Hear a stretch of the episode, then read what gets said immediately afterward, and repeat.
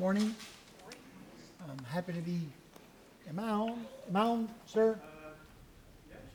Thank you, baby girl. Testing. Am I on? Can y'all hear me? Okay. All right. I don't sound on for some reason. Okay.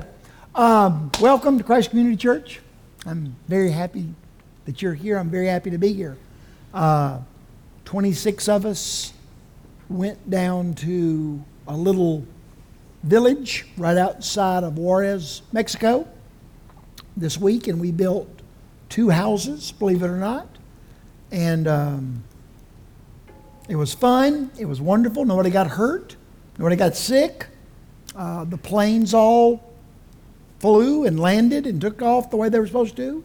And uh, I'm very grateful. I'm grateful for those of you that went. I'm grateful for those of you that gave money so that we could go and build the houses. I'm grateful to those of you that prayed uh, because the Lord was kind to us, and I'm, I'm grateful. Um, well, I was going to talk about Tiffany and uh, uh, Bethany and their little. Well, just y'all know that uh, Tiffany and Bethany both had little babies, and everybody's healthy and uh, good, moms and little ones, and so I'm very thankful. Um, I'm very thankful for that. That's just a neat thing when little children come into the world, and uh, I'm happy that they're a part of our church. I really am. Um, Shirley, you deal with a lot of students. Uh, when it comes to students, when they mess up on a test or a paper or, or whatever, uh,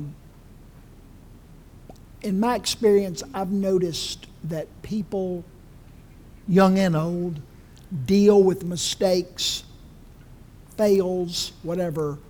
They go. They tend to go to extremes. Have you ever noticed? Sure. You see- Oh. Um, yeah. I think uh, with students, and I also think this is probably true of most of us, when there's a mistake, when they make a mistake or they get caught or they are afraid they're going to get caught, um, their tendency, our tendency, is to kind of hide. You know, hide the, if, if I know that I cheated on a test or if I, more so in what I do, plagiarism on a paper. Mm. You know, like I've, a, a student has just clearly plagiarized on a paper, that's something I'm supposed to teach. That's something I'm supposed to instruct for them to know what it is and what it isn't. Oh, and that's that's wrong. It is wrong. Ah. Yeah, it is. It's it is not. My sister good. in high school, her name by everybody at Memphis Prep was uh, Little uh, Indian Princess Wandering Eyes. That was her. Hmm. That was her name. Anyway, but yeah, go ahead. So you know, if I if I'll, um, I think when someone is in the wrong, in my experience with teenagers, they will avoid you. They'll avoid me. They won't look in my eye. If I if I'll look up and say, you know, so and so, you know, she might look away. So avoidance, uh, hiding. Um, little children will do it, won't they? You know, Yes. they've done something, stolen something, broken something, whatever they Yeah. do, and go hide under a table. Or you know, a little child will think that if they can't see you, you can't see them. Yeah. That's cute. Yeah. And they're, they're hiding from their crime, you know, yeah. Yes, yes. Thank you. In counseling situations, when it comes to mistakes or fails, I notice people tend to go to one of two extremes. Either they will be very strong on denial uh, or blame, not not owning it. You know, uh, they they they really minimize their culpability. Uh, they they deny it, they minimize it, uh, or they deflect it. I guess the other extreme is uh, there are people, and I I really have to battle with them in counseling. They overly emphasize or maximize their wrong. It's all, the, our marriage is in trouble and it's all my fault.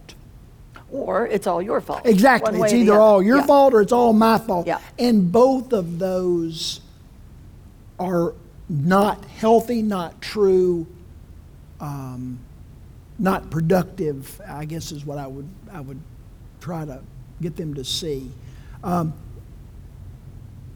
we all know this. This is not new information, but I want to challenge us to think about it today. One of the, the keys to experiencing success in life as a person, as a in the business world, uh, in marriage, as parents, uh, whatever. I think one of the most significant things that we can ever learn is how to deal with our mistakes and our fails in healthy, productive ways. And because uh, we're all going to fail, we're all going to mess up, we're all going to drop balls. So, not if, but when that happens, what am I going to do? How am I going to respond to that? And um, I was reading in my little journey through the Bible, and I read a little proverb every day. And uh, I was reading in Proverbs chapter 21 where it says this Fools, and actually, the, the, there's a word that is implied, even fools. Even fools learn from the mistakes of others. But the wise learn from their own. Even fools, when they observe someone really mess up, ah, I'll not do that. But a wise man, he learns from his own mistakes. I asked my precious, wonderful daughter to read that uh, passage from First Chronicles chapter 15. And I think I put in the thing that y'all got the email that I wanted you to read. Did I tell you to read chapter 13 as well? I don't know whether I did or we didn't, but the, the, the background for First Chronicles 15, where David he wants the presence of God to dwell in his capital city. He wants the presence of God to dwell near him. He doesn't want to have to travel miles and miles and miles to where the, the, the Ark of the Covenant was at that time dwelling. Uh, he, he, he wanted the presence of God near him. He wanted the capital city to be the place where the presence and the glory and the, and the, the, the blessings of God dwelt. And so he moved it. He, he sent the Levites and the priest to move the ark from where it was to Jerusalem. And it was a big to do, a big uh, celebration, a big ceremony to accomplish that. If you noticed in what she read, though, he, David made a big deal about you Levites and you priests, y'all have to move it. There's a big deal to David. Now, the background to that is the reason that was such a big deal is that two chapters earlier, a number of months earlier, David had wanted to move the Ark of the Covenant to Jerusalem, but, in, but he didn't ask God the right way to do it. He didn't go back and read the, the, uh, the book of Exodus and the book of Leviticus, which he had possess- he possessed those books. He didn't go to the Word of God to see how God had instructed people to move the ark, and he had not asked God to show him the way to move the ark. And instead, what he did was it's a long background story that's very interesting if you go back to uh, 1 Samuel. But uh, the, Philistine, the Philistines had wound up capturing the Ark of the Covenant, which was uh, craziness. And uh, God said, I don't want to live among the Philistines. I want to go back home. And so God orchestrated some unusual event so that the Philistines not only were willing to let God go back to the people of God, they uh, really participated in getting a, a God, the Ark of the Covenant back to, the, to, to Israel. Uh, but one the, they didn't know. They'd never read the, the, the words of Moses. They sure weren't asking Yahweh for any instructions. And so they didn't know any better than they got a cart. And they put the Ark of the Covenant on the cart, and it was pulled by two oxen. And uh, that's how, and the oxen took the Ark of the Covenant from the land of the Philistines back to Israel. Very significant that we get this. David had a good thing in mind. It was a good thing that David wanted to bring the ark from where it was staying to where to, to the capital of Israel. That was a good thing. But he followed the example of the Philistines to accomplish his good desires rather than following the instructions of the Lord. Any thoughts? I know you do. Parent, mom, teacher, wife, any of those? Any thoughts? You're, uh, you're throwing me, you're lobbing it to me earlier than I thought. Yeah, I am. Yeah. Um, yeah. In literature, and in, and, and I mean by that, written literature, story, uh, anything we might watch on, you know, anything kind of decent you might watch on television. Um, everyone is doing that, wanting what we want without the the consequence, or wanting what we want without the movement toward it The process, the right the process. process. Well, yeah, I mean, yeah. um, you know, if Yeah. somebody wants to be healthier, they want to be healthier. i- If we, we want to buy a pill to take rather than doing exercise or oh, eating you mean if well we want or to lose whatever. weight, we need to buy one of these new miracle pills? Yeah, Oh, yeah. Okay. That's you know, and so if I've got enough money, I can buy this, and then I don't have to do the steps that physicians or whoever says uh, are, are proper in order to get what I want. We, and in in literature, I think that that is because, well, how we see it reflected in literature, is that I think that I am the one who's above the norm like above the law or above the, the, the status quo. I don't have to go through the process like other people do. Well, just think that you go Yeah. all the way back to Adam and Eve on Yes, that. But yes. yeah, yeah, I, Yeah. I oughtn't have to do the same amount of work as you have to do for the same process. And if you pushed somebody on that, and if they could be honest at all, I think they would say, I think I might say, I think all of us might say, it's just, you know, I'm kind of the, one of the good ones. And so it should be easier for me. Or So- something along those lines. So, if I want a great marriage, there are more books written on how to create a good marriage than could fill this room. But I think I should ha- be able to experience a good marriage without going through. And they all say the same thing. They all say the basic same things things that create good marriages, things that create healthy, strong, confident children, things that create healthy bodies. You could go th- things that create healthy financial uh, underpinning or, or, or foundations for individuals and families. This is not rocket science. And yet, I, that is not where I thought you were going to go, but I love that. That's this idea that I'm the exception.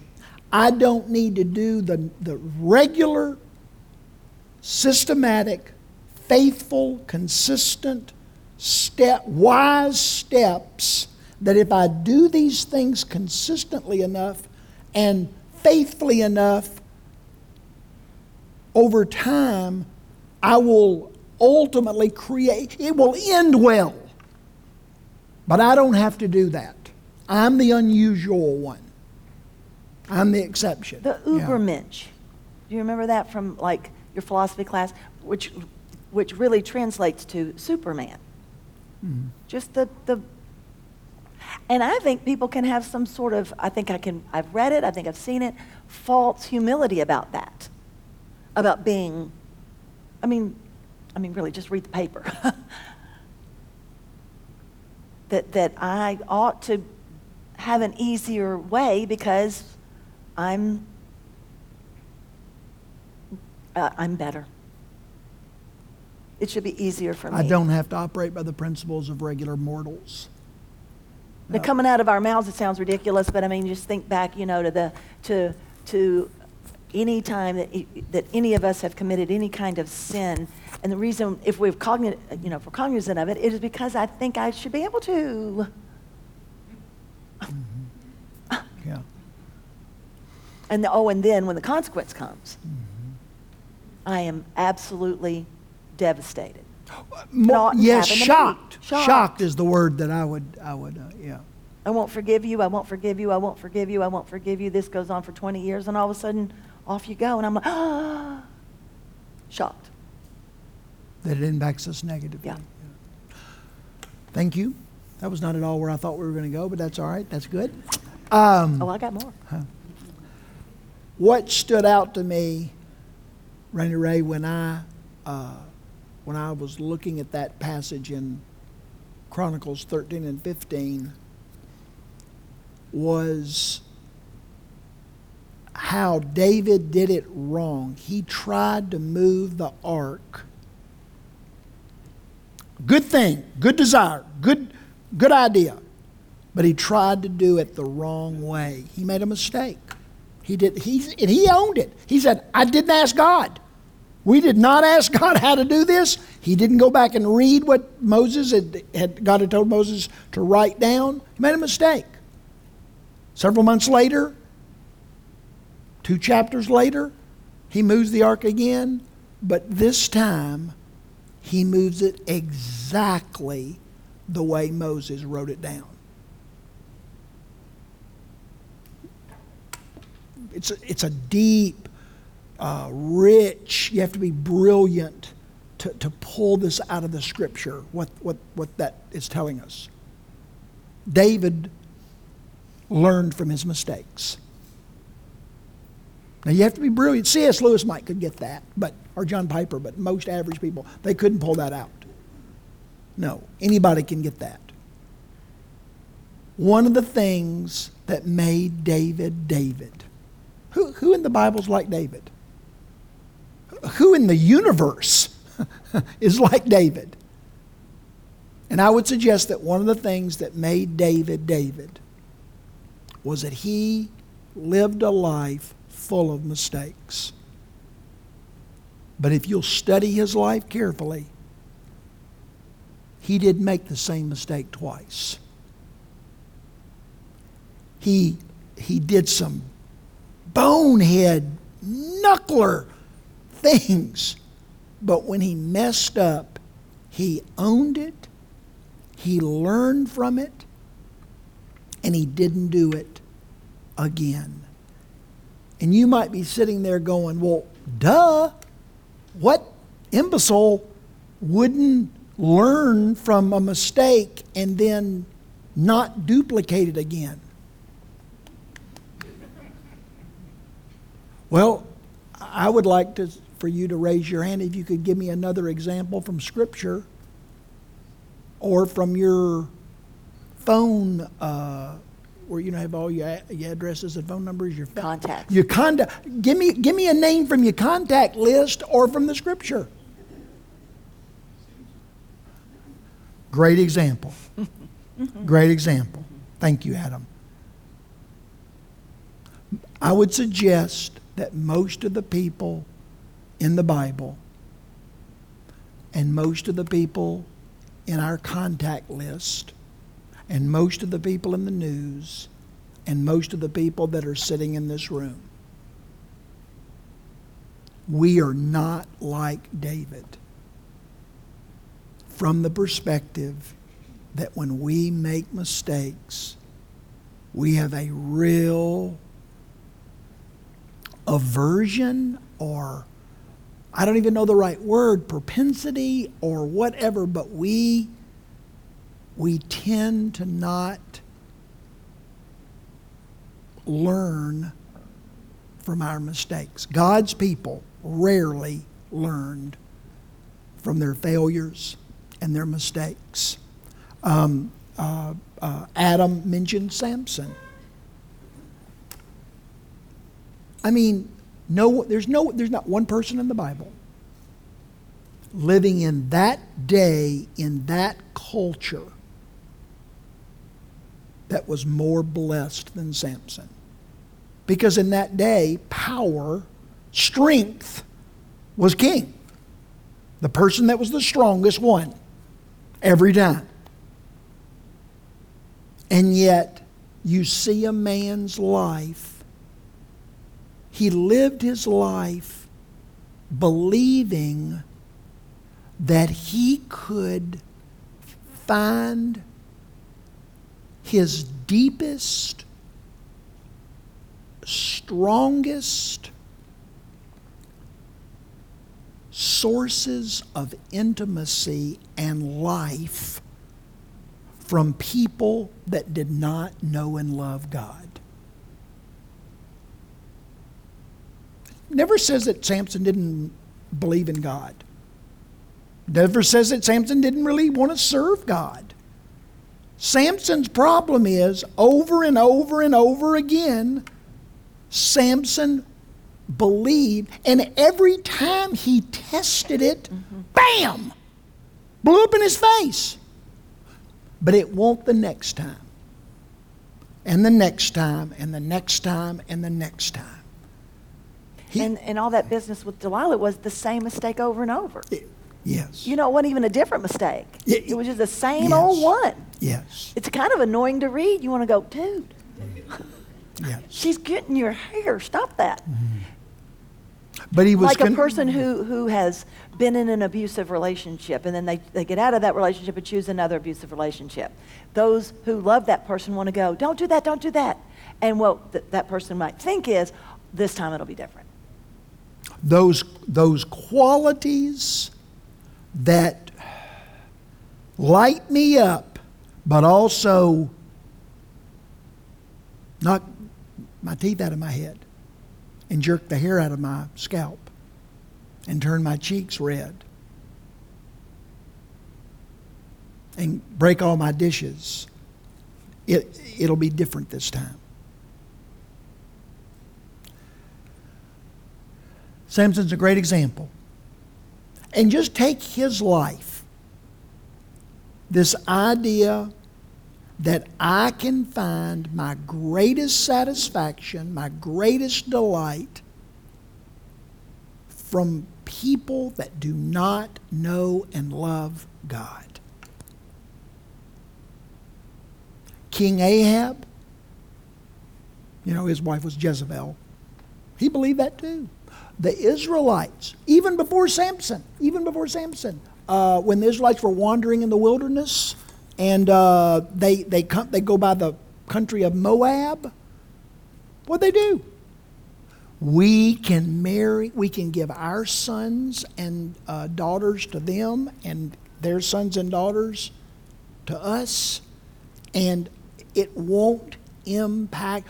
We can find our deepest, strongest, richest long we can satisfy these longings for, for, for relationship and life from people that do not delight in the Lord, that do not trust the Lord.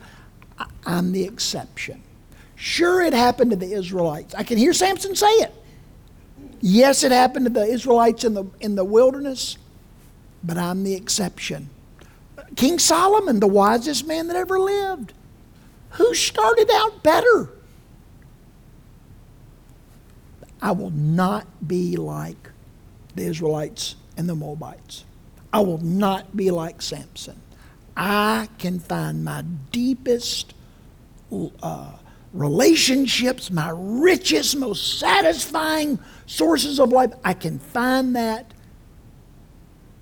from people that do not know and love God. I'm the exception. Uh, those of you that are reading through the Bible with me, we just read Ezra and Nehemiah. the way Ezra and Nehemiah, both those books end, is the people of God have started intermarrying with the peoples around them. And that, which that's not necessarily a bad thing. What was bad, and Ezra and Nehemiah uh, recognized it and identified it, was you're marrying people, you're building lives with people, and it's not just marriage, it's you're looking to, to sources for life, for wisdom, for example, for influence, for joy. You're looking in places that are, that are void of God. And when you do that, it blows up in your face. These people would not learn from their mistakes. I want to.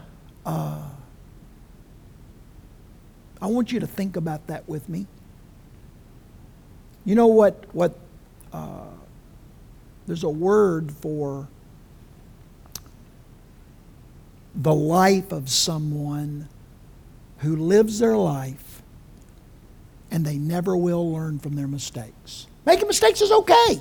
We're all going to make mistakes. We all trip. We all run off on, on the side of the road. We all mess up. That's not, that's not the, that's not even the goal. Jesus came, he didn't even come for people that don't make mistakes. He only came for people that make mistakes. That's the only ones he cares about. That's the only ones he came for. It's what we do when we experience these mistakes, these failures. There's a word for people who live their life and they make mistake and they don't learn from it. And they make mistake and they don't learn from it. And they make mistake and they don't learn from it. There's a word for that kind of a life. It's called slavery. The ultimate example of that is prison. That's where people go when their mistakes, when they don't learn from their mistakes and they get so extreme, so severe, so intense, then it goes to a whole nother level. But whether it's prison or my fourth marriage or my third bankruptcy or my, uh, uh, my 20th attempt to rebuild and uh, bridges that I burnt with my kids or whatever it is. It's this pattern of not learning from our mistakes. And we wind up with lives where we are enslaved to our past choices our past decisions, our past failures. What struck me, where this all came from, is you know, a couple of weeks ago, I don't know whether you were with me or you weren't with me, I can't remember now, but we were, we were talking about when the Israelites went into captivity. And um, man, it hit me. I still can't get over it. This, this very clear declaration from the scripture from numerous prophets that the Israelites went into captivity because they would not look to God for life. They would not do it God's way. They would not put him first. They would they God was looking for a one man woman because he is a one woman man. He, he's not going to live in a, an adulterous, polygamous uh, deal. He's not going to do that. He will not do it. And he begged and he begged and he begged and he begged, and Israel said, Well, we're going to do that. That seems to work well for us. Uh, is that right? That's gone well for y'all? And so they go into captivity in Babylon. And if you read Ezekiel, what you Ezekiel's this priest, and he's over in Babylon, and God gives him all these visions of what's going on with the people of Israel, the people of God in Babylon, and the people of Israel that are back in Israel. And what he sees is it's exactly this. Both groups, the group that is living with the, the, the, the destruction of their land back in Israel, the people that are living in Babylon, living with the consequences of that destruction, they're the same people. And they're the same people as they were before Babylon destroyed them. And then you read Ezra and Nehemiah, and danged if the people who come back, they're the same people. No one's changed. No one's learned. No one's, there's a Bible word, we don't like this word, but it's a great Bible word. It's the word repented, repentance. No, and all repentance means is you turn around. You're headed in a wrong direction. You realize it's a wrong direction. You say, you know what, dadgummit, I've, I, that's a V8 moment for me. I'm going to turn around and go in, in, the, in another direction because that, that's not a good direction. That's not a life giving direction.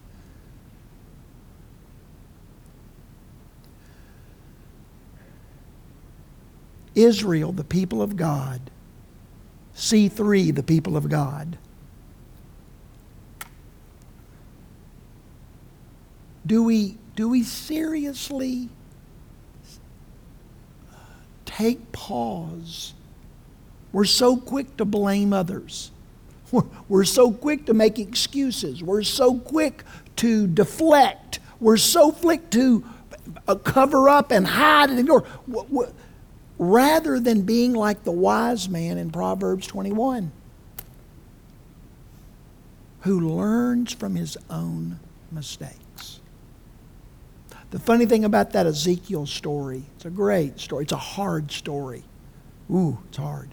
But what's amazing is, is that when God gives Ezekiel these, these visions, you know where the glory of God is? What's shocking to Ezekiel is not the visions necessarily. What's shocking is God reveals to Ezekiel where his glory is. And do you know where his glory is? In Babylon. And Ezekiel's like, what the Sam Hill? God's glory can't be in Babylon. God's glory is God's glory's got to be in Jerusalem. And God's glory wasn't in Jerusalem. God's glory was in Babylon because that's where the people of God were. And that's what gives me hope. And I wanted to give you hope today. I don't want you to leave here all down in the dumps. I hadn't done a good job of learning from my mistakes, and man, that I ought to have done better. Yeah, yeah, you should. Me too. What I find remarkable, though, in every one of those examples that we've talked about, but in Ezekiel in particular, is where's the glory of God? In the midst of the people of God having heads like granite bowling balls and hearts that are harder than that Where's the glory of God? In the midst of people of God that make mistake after mistake after mistake after mistake and will not learn, where's the glory of God? Pursuing us.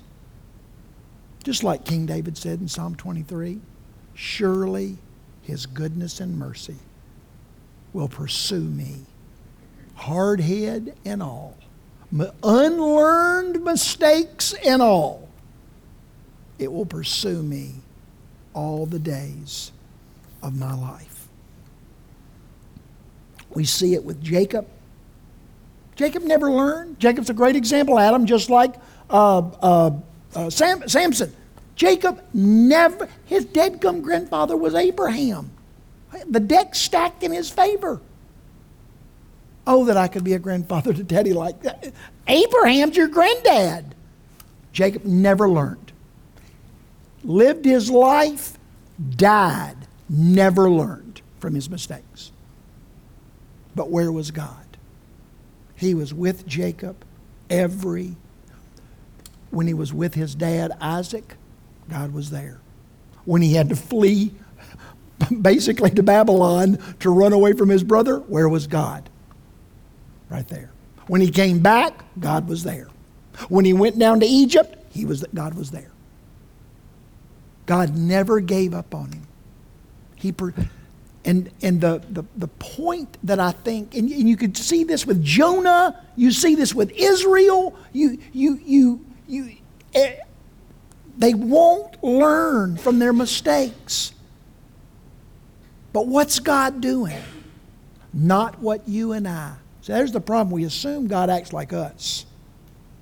And I'll give you, I'll, I'll Esther, I'll give you 10 chances because I'm a really great guy. But there's going to be a line. And when you, that 11th mistake,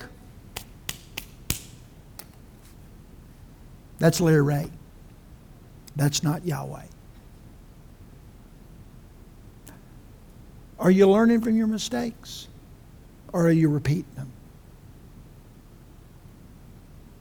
Larry Ray, are you learning from your mistakes?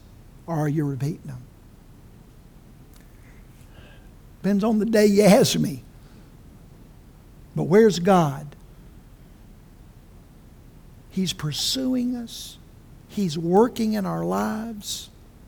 He's appealing to us. He's, he's orchestrating our circumstances. He's putting people in our lives.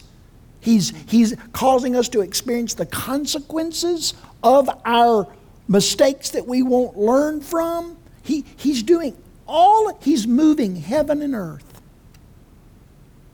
to try to wake us up, to get our attention, to, to help us become that wise man who learns from his own mistakes. And the reason is simple. God will, cannot and he will not accept that his sons and daughters live lives of slavery. He, he's going to set us free one way or another. It might be on the other side of the grave. If, if, if, that's, if that's our if that's, a, if that's the plan that I want, that's okay. Remember that movie, um, you know, where uh, that dude, his daughter gets kidnapped in a, uh, uh, what's it called? Taken. Yeah, yeah. Liam Neeson. Y'all don't see that movie? Great, great movie. Any dad should watch that. Every dad should watch that movie about 20 times. Uh, but anyway, Liam Neeson's daughter gets kidnapped over in France, and uh, uh, uh, he has to go over there and help everybody see the light. But anyway, um, the point of that movie is what would a dad be unwilling to do to set his daughter free from slavery? Is there anything that a dad wouldn't do?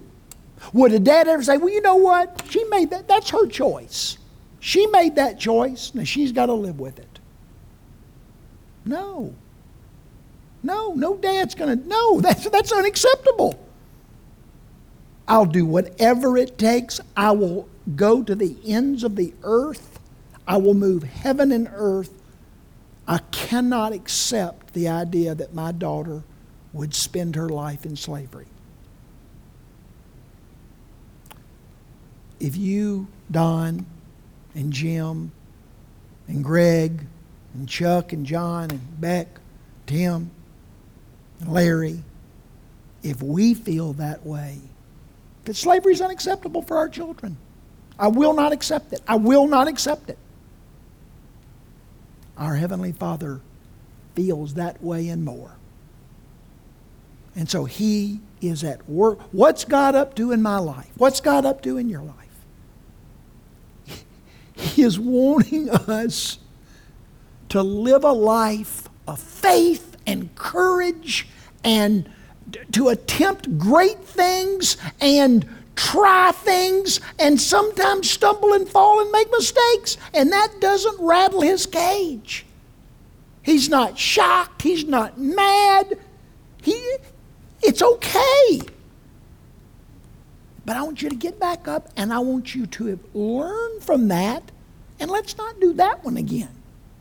Let's not do that one again. Because if you do that long enough, you become a slave to it. And that's, I'm, I will not accept that. That's what God's doing. He's doing other things in our lives, and I don't mean to, you know, say He's not, but Imagine the, I guess, the frustration perhaps of, um, of God. The New Testament says over and over that the slavery is a motif in the New Testament, and over and over it says, Christ came to set us free yes, so that we can be free. yes. It's, it's, it's both of those things. To say Christ came to set us free is, is, I mean, that's the gospel. But he came to set us free so that we could be free. And so the frustration is, I'm sure, to watch his children, for him to watch his children keep crawling back in. I set you free from that. You, you can be free. Well, I'm just going to, I'm just going to, a little bit more, just a little bit more taste is, um, Galatians 5 says that Christ's goal in coming was to set you free, so stand firm and don't be bound again to slavery. Whatever it is. Christ is not going to let us, He's not going to let His brothers and sisters, and His dad is not going to let His sons and daughters spend their lives in slavery. So that's what he's doing. Now we can either participate or we can be hard heads like Samson and fight. That, that's really the choice.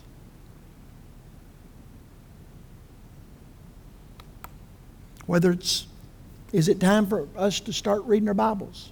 Getting up in the morning and starting our day right. But you don't understand how busy I am. No, I don't. No, I don't. Is it time for me to really start embracing the privilege and responsibility of learning to pray? Valuing spiritual community, valuing generosity, learning to forgive, learning to exercise faith, and attempt great things for God that make the world different and better. But it's scary. It could fail. Yes, it could. And if it does, is there something that can be learned so that we can start over again tomorrow and be a lot smarter and not do it, not fail that way again? Yes. In Nehemiah 9, I will end with this verse. Nehemiah made this declaration about the people of God. He says, We are slaves. These are the people that were freed from Babylon and sent back to the promised land. And here's what Nehemiah said about himself and his people We are slaves today in a good land of abundance that you, Yahweh, gave our ancestors to enjoy. We are slaves in a land of abundance. In my under under that verse in my Bible, it doesn't say USA, but it sure could. And I don't think it would it would harm the inspiration of my Bible one bit. We're slaves in a land of abundance. God wants us to learn from our mistakes and listen to Him as He shows us better ways to live life so that we can live in, in freedom and not in slavery. That's the gospel. That's the good news. We don't have to continue in slavery. I grew up, I'll make it quick, I promise, in churches and in thought that um, I needed to be, and as a pastor's wife uh, and all that, I needed to be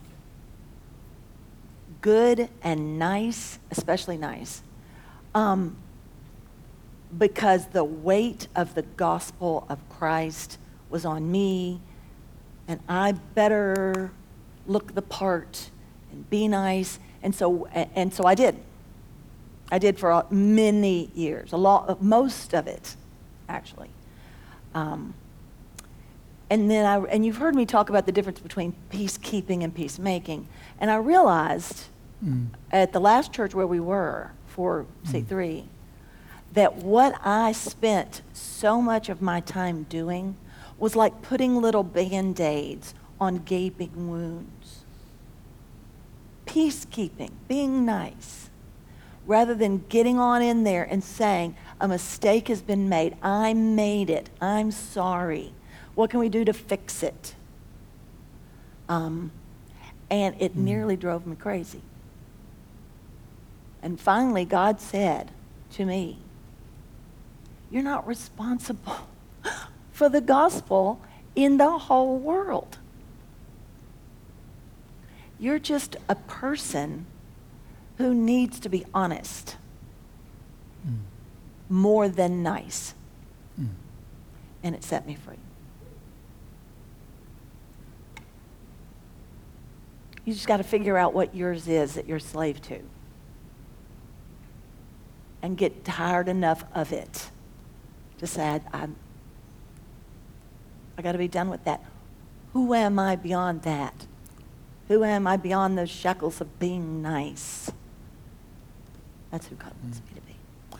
And when she got tired of making the same mistake over and over again of choosing fake peace over the peace that comes from real healing, real truth, real engagement that not only set her free, it, it, it well, we don't have enough time this month for me to explain the impact that it had on me. And the freedom that I began to experience as she learned to walk in the freedom of her experience. So, like when your mate starts exercising and eating better, so often it sort of spills over on you and you start doing it too. That health that she was experiencing, that freedom that she was experiencing, it, it really, I didn't like it initially. Uh, I liked it better when she was just nice. Just nice, But, uh, nice. but anyway, that, that was a whole other thing. So, anyway, uh, no, it, it, I'm, I'm am the beneficiary of, of her embracing that. We're going to celebrate the Lord's Supper. And um, Christ came and lived and died and rose again so that we could be set free from that which and those things which enslave us. God has given us lives that we are to enjoy in, in abundance. He does not want us to live lives of slavery in lands of abundance. And so he came personally to offer us not just life, but life that is full of healing and wisdom and righteousness and holiness and goodness. And he offers it to every one of us as a free gift. And if you've accepted that gift, you have put your trust in Jesus and what he did on the cross when he died. You, you are trusting him that that is sufficient for your sin problem. Then I invite you to come. Um, let's see here who I. Patrick and Nina, y'all, y'all are guests, but you you get to come help today, okay? And Ashley, would you and Austin, would y'all come help me too, please? Two of y'all come over on this side, and two of you on that side. Um, y'all, y'all just come right over here if you will. Grab tho- those those two dishes, and y'all grab those two dishes, please. Mm, There you go. And um, I challenge you before you pop up here and take the bread and the, the, the juice, the wine. Take just a moment in your chair. When you hear us speak the word slavery, enslavement. I bet it doesn't take too many seconds for you to, for your mind to go to where that's a challenge for you, to the part of your life where you, like me, we're tired because we just keep failing. Same song, different verse. Same shampoo, rinse and repeat, rinse and repeat, rinse and repeat. And we're tired. We're tired. If we want God to help us be set free, we can be. It might take some faith and courage and help from His body, His community, but He wants to help us. And so, talk to God about that maybe for a second or two. And then when you're ready, you come up and you take some bread and some wine and you eat and give thanks.